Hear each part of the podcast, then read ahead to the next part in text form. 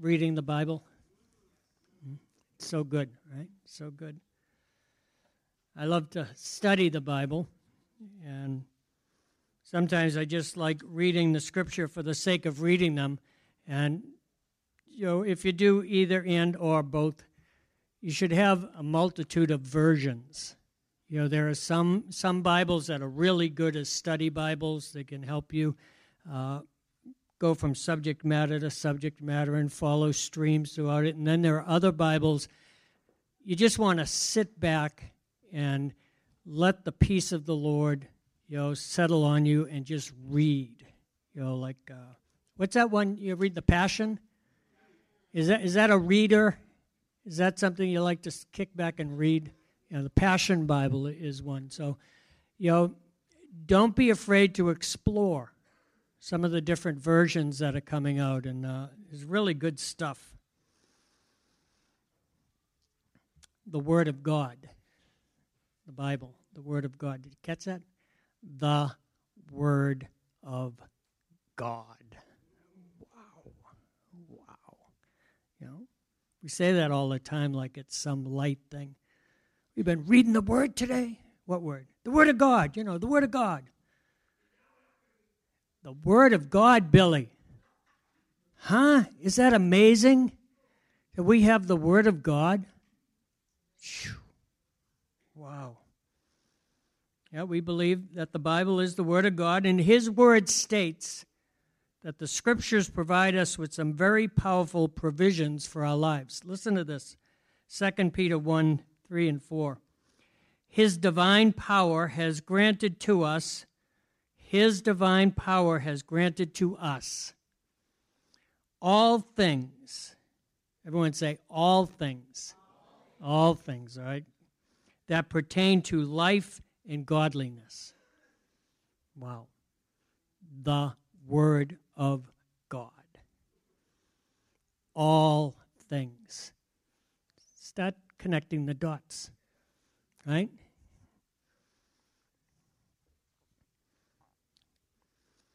Through the knowledge of Him who called us to His own glory and excellence, by which He has granted to us His precious and very great promises, so that through them you may become partakers of a Sunday morning church service.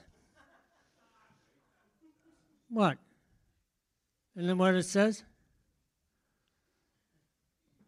You may be partakers of the divine nature. Wow. It's better than a Sunday morning service, right? Having escaped from the corruption that is in the world because of sinful desire. Don't you think that's amazing? Hmm? Listen, listen to the descriptive language used glory, right? Glory, excellence, precious. It's precious to me. I can't help it. I'm sorry. I've watched that movie 17 times. Everything's precious. oh, you got me going now. Look out, Mindy. very great. Very great. All leading up to an apprehension of the divine nature. That somehow we can end up thinking, acting, loving, and being to the world around us as Jesus was to the world around him. Hmm? But did you catch the tension at the end of those verses? A tension that Jesus did not have to deal with. He never had to deal with the corruption, with the corruption of sinful desire. But we do. And he understands that. Listen to this. Hebrews 4 14 through 16. Since then, we have a great high priest who has passed through the heavens, Jesus, the Son of God. Let us hold fast our confession. For we do not have a high priest who is unable to sympathize with our weaknesses, but one who, in every respect, has been tempted as we are, yet without sin. Let us then with confidence draw near to the throne of grace that we may receive mercy and find grace to help in time of need. So we live in this tension between the divine and the natural, the spirit and the flesh, a desire for heaven's best while at the same time dealing with our own fleshly desires. And if it were not for the revealed word of God, we would blur the tension line to the point of every man doing what seemed right in his own heart, rather than living by the Word of God and the leading of the Holy Spirit. On one side of the tension line, we see God, and this is a great Bible study to take how he reveals himself to humanity by unveiling his character through the use of his name. Search out all the names of God throughout the scriptures and their various meanings in relationship to humanity. We can find him as Creator God, in the beginning, God. Displaying his majesty, his awesome power, his wonderful, wondrous diversity of his creativity. You'll see him as a caring God, relating to and embracing that which he has created. And of course, you'll discover that he has shown himself to be Father God, a Father who can provide answers for all of the situations and circumstances that we find our often vulnerable lives entangled in. Remember, revealed by his name, he is our provider, our healer, our righteousness, our banner, and he is always present as the great I am. Then, of course, on the other side of this tension, when we do catch a glimpse of God's glory and find ourselves reflected in the brilliance of who He is, we often find ourselves feeling unclean, unworthy, like a sinner, lost, anything but acceptable to one who is so holy. And the Bible confirms this response to be truth. Listen in Romans alone, Romans 3:23. All have sinned and fall short of the glory of God. Romans 3:12. All have turned aside together they have become worthless. No one does good, not even one. Not even one. Exclude yourself from thinking that you're an exception to the rule. Romans 3:10 as it is written none is righteous. No, not one. In light of this tension, this seeming dichotomy of nature and tendency, I want to ask God, who are you looking for? Who exactly is a glorious, all powerful, majestic, holy God looking for? Why would he reveal his word to us? Certainly, this is a question that man has pondered through the ages. Psalms 8, verses 1 through 4. David says, O Lord, our Lord, how majestic is your name in all the earth. You have set your glory above the heavens. Out of the mouth of babies and infants, you have established strength because of your foes, to still the enemy and the avenger. When I look at your heavens, the work of your fingers, the moon and the stars which you have set in place, what is man that you are mindful of him, and the Son of Man that you care for him at all? To help find the answer to this question, we need to go back to the beginning Genesis, the book of beginnings. And if you've been with me any amount of time, you may have noticed that I often bring us back to Genesis in forming the basis of a particular thought. And I'll also quite often mention the principle of first reference. The law of first reference is a traditional and often stated rule of hermeneutics, which is the biblical hermeneutics refers to methods of interpreting what the Bible says. This is the law of first reference. It states that whenever, wherever possible, a scriptural concept is to be considered defined by its first use in the Bible. The first time it's mentioned, it defines its meaning throughout all of the rest of the Word of God. In other words, God is consistent in how and why he relates to humanity. And his first response to man's activity is never accidental or strictly emotional. God doesn't wig out, you know.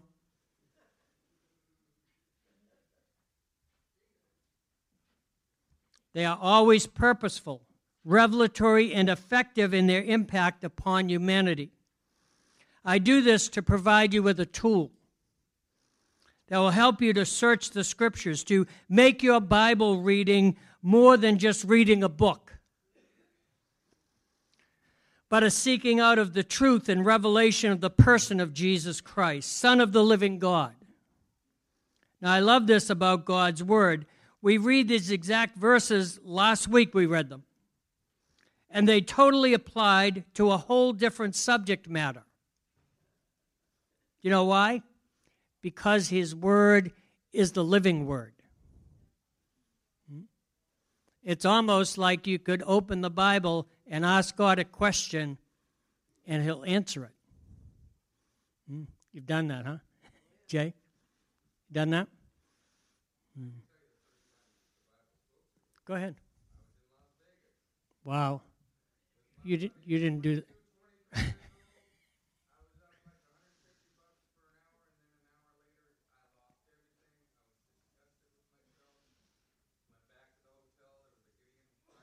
Love the Gideons.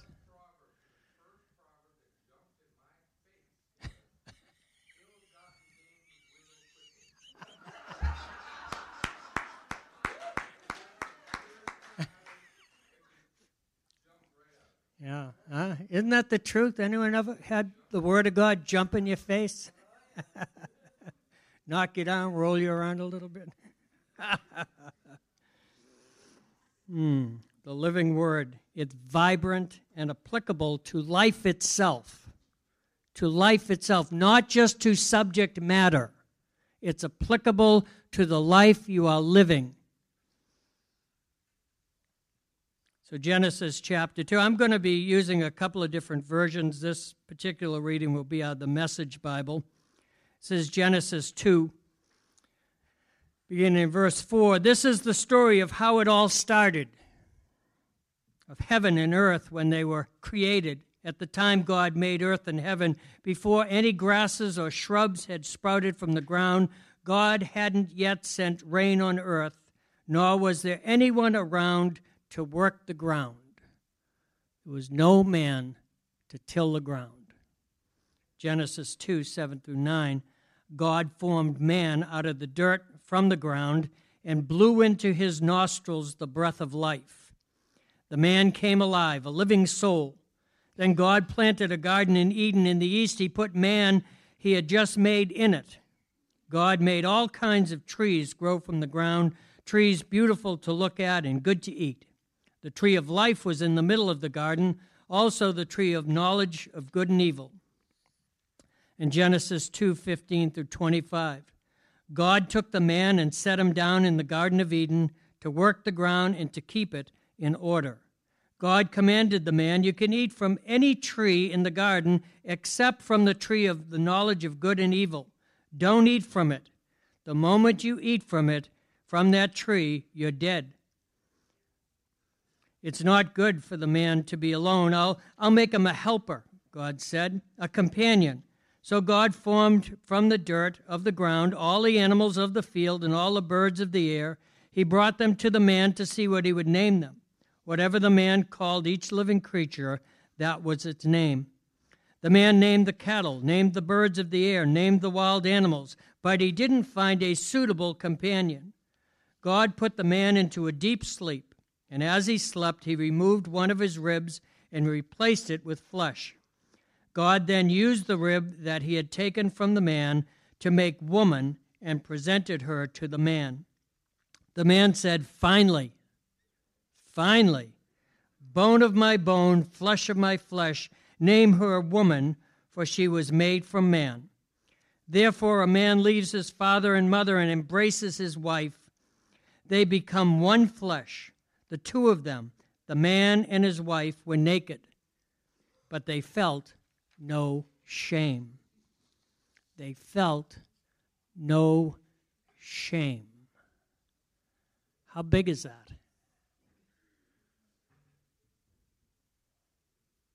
No burden of guilt, no sense of failure, no questioning on the inside did I do it right? Did I do it wrong? Was that my fault? Am I bad? Am I lovable? We all know the questions that torment our minds and bind up our hearts, rob our joy, and diminish our capacity to love. We no longer live with no shame. Do we? Innocence has been stolen from the hearts of men by the deceiver. Jesus states this clearly in John 10:10. 10, 10, the thief comes only to steal and kill and destroy. I came that they may have life and have it abundantly.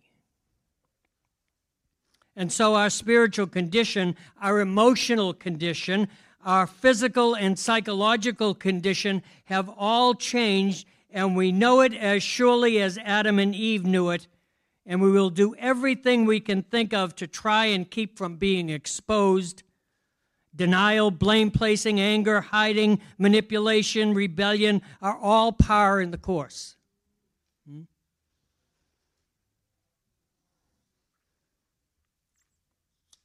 Genesis 3 6 through 8, again, the Message Bible. When the woman saw that the tree, tree of the knowledge of good and evil. When she saw that the tree looked like good eating and realized what she would get out of it, she'd know everything. She took and ate the fruit and then gave some to her husband, and he ate. Immediately, the two of them did see what's really going on, saw themselves naked. They sewed fig leaves together as makeshift clothes for themselves and when they heard the sound of God strolling in the garden in the evening breeze, the man and his wife hid in the trees of the garden, hid from God. Why? Why did they hide from God? God, whom they had walked with in the cool of the evening every day of their existence. And we don't have a clue how many years that might have been. It could have been centuries, millennium. We have no clue how long they lived in the garden before they fell.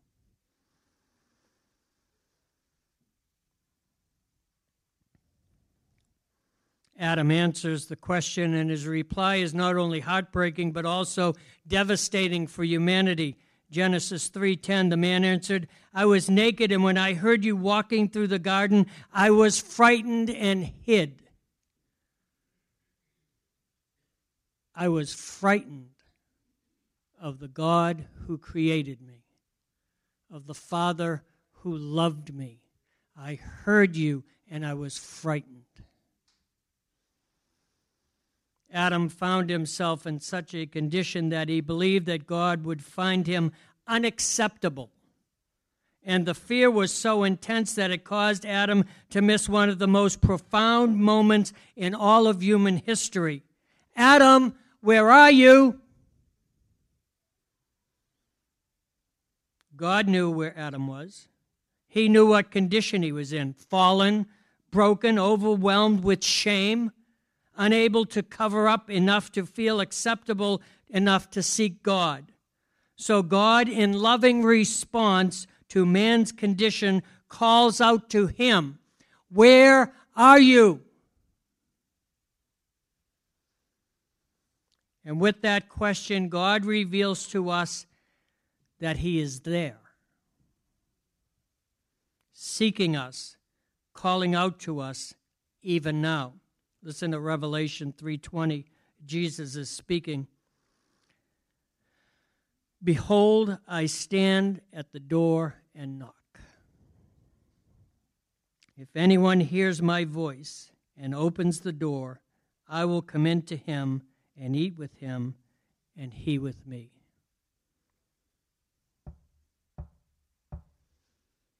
You in there? Where are you? Open up.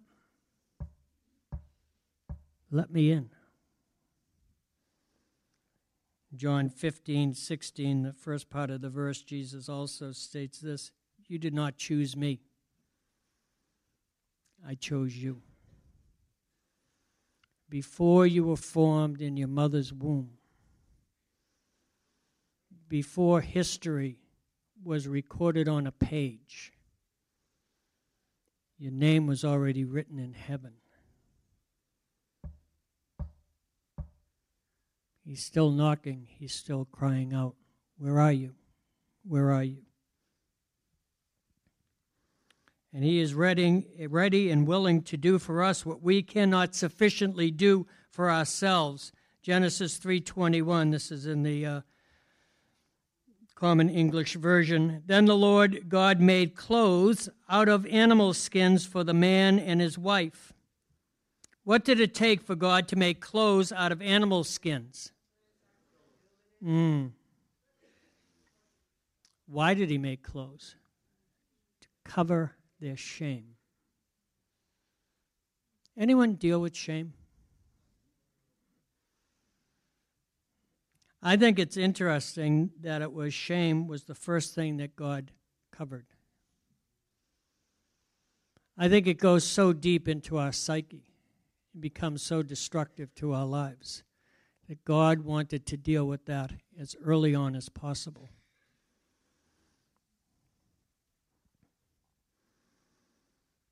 It took the innocent life of an animal, a sacrifice and the shedding of blood, and only God could establish this truth.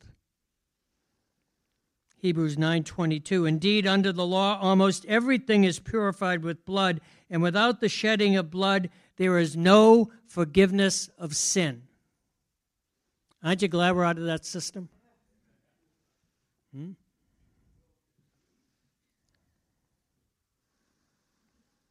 And he has done for us we, what we could not do for ourselves by giving his own innocent son as an offering, as an offering to cover our shame and sin.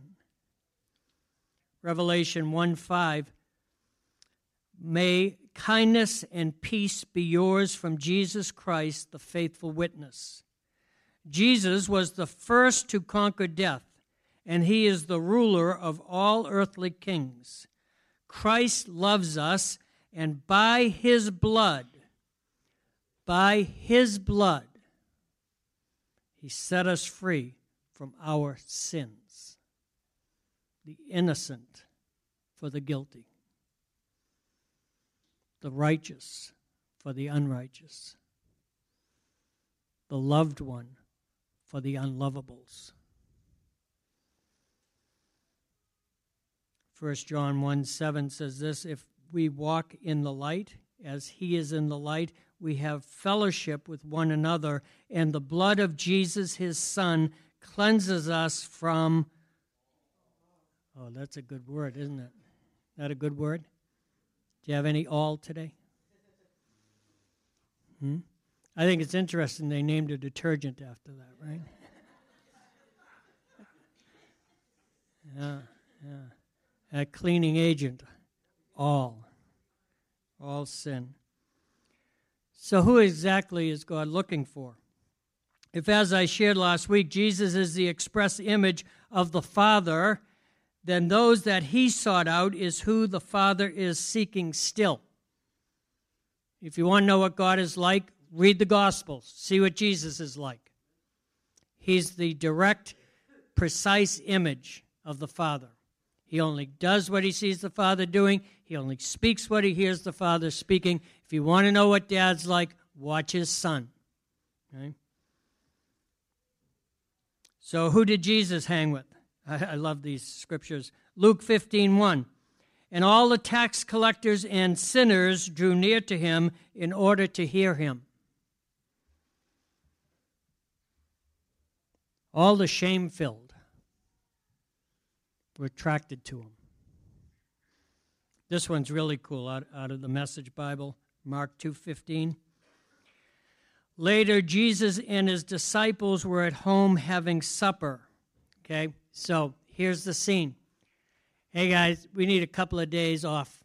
We've been roaming around ministering, you know, walking around the lake and these donkey trails all over the countryside. It's hard travel on foot over there, especially in sandals. And so Jesus says, you know, time for some downtime. Say, so go back home, which I'm assuming is Peter's house right, in Capernaum, and they're having supper. So this isn't Jesus going out and bumping into people and ministering to them in their context.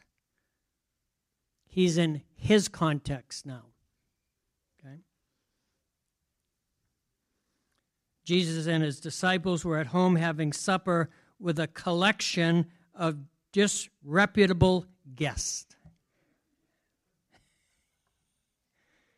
Huh?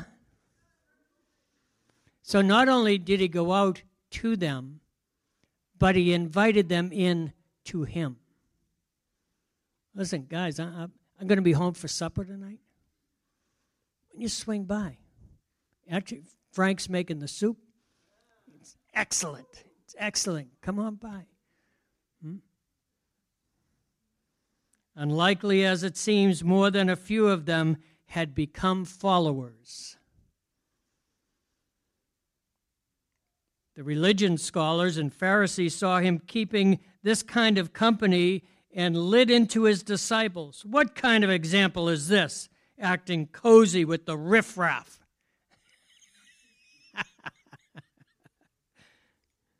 Jesus, overhearing, shot back, Who needs a doctor, the healthy or the sick? I'm here inviting the sin sick not the spiritually fit. Wow. The sin sick, the shame filled, the burden heavied. I'm here inviting them in. And it's not just his followers, it's his leadership also. Acts 4:13 but seeing the boldness of Peter and John, this is the Pharisees, seeing the boldness of Peter and John, and perceiving that they were unlearned and uneducated men, marveled. And they recognized them that they had been with Jesus. 1 Corinthians 1:26 says this about us. Is that again out of the message Bible? Take a good look, friends. Go ahead, look around. Look around the room. Take a good look around the room. we are a motley crew. huh? Yeah, and it's scriptural. We're supposed to be a motley crew. Take a good look, friends, at who you were when you got called into this life.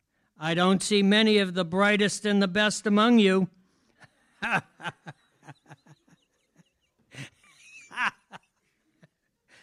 Uh, not many influential, not many from high society families. Isn't it obvious that God deliberately chose men and women that the culture overlooks and exploits and abuses, chose these nobodies to expose the hollow pretensions of the somebodies? Wow. God is after us. He's hard after our hearts. So, who is this awesome, holy, powerful God looking for? Matthew 11 28, again from the message. Are you tired, worn out, burdened out on religion? Come to me. Get away with me, and you'll recover your life. I'll show you how to take a real rest Walk with me and work with me. Watch how I do it. Learn the unforced rhythms of grace. Ooh, isn't that a nice line? Learn the unforced rhythms of grace. I won't lay anything heavy or ill fitting on you. Keep company with me, and you'll learn to live freely and lightly.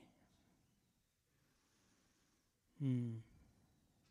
This awesome, holy, powerful, creatively seeking God is looking for you. And when he finds you finding him, because that's what it always looks like. Oh, I found God. No, he just found you finding him. He's going to enliven his word in you so that you can navigate the tension of the now and the not yet, so that your life and his abundant life can become enmeshed to the point that what you do is what he is doing. What he says is what you are singing. And heaven and earth meet together once more in the temple that is your life. Revelation 22 17, and I'll close with this. The Spirit and the bride say, Come. Everyone who hears this should say, Come. If you're thirsty, come. If you want life giving water, come and take it. It's free. It's free. Let's pray. So I'm going to say that. I'm going to say, Come, Holy Spirit. Won't you come? Because I know in this room there's some with heavy burdens. There's some carrying bundles of shame and questions of identity and worth and value, the very ones that you seek out, the Zacchaeuses of the, of the land, who see themselves as so small and insignificant, and yet you come along and I must come and eat in your home today. I must come, be part of your life today. So we invite you, Holy Spirit, to come and let your presence be known in those places of burden where the religious would question you What are you doing in there? What are you doing with them? Come and do what you do in there, O oh God. Come and do it with those that you do it with. The least of these, your brethren, your brothers and your sisters, those who in the beginning were created in your image and received the breath of life, your Holy Spirit, and became living souls who still bear the mark of your image upon their lives, O oh God. Would you cover them with that rhythm of grace that is your love? Would you come and heal us? Lift the burdens, O oh God. Release us from the cares of the day and the cares of life. Let us find the rest that you promise in your presence. Come, Holy Spirit. Do as only you can do. The bride says, Come. Thank you, Jesus. Thank you, Jesus.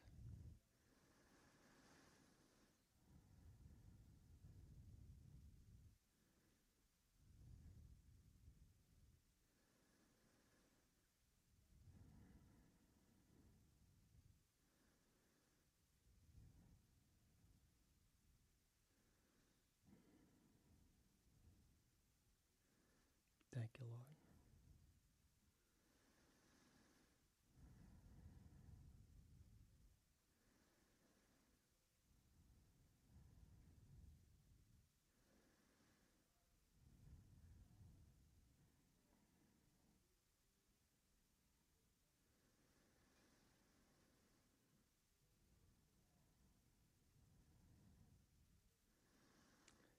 Without being specific, as to the nature of your need.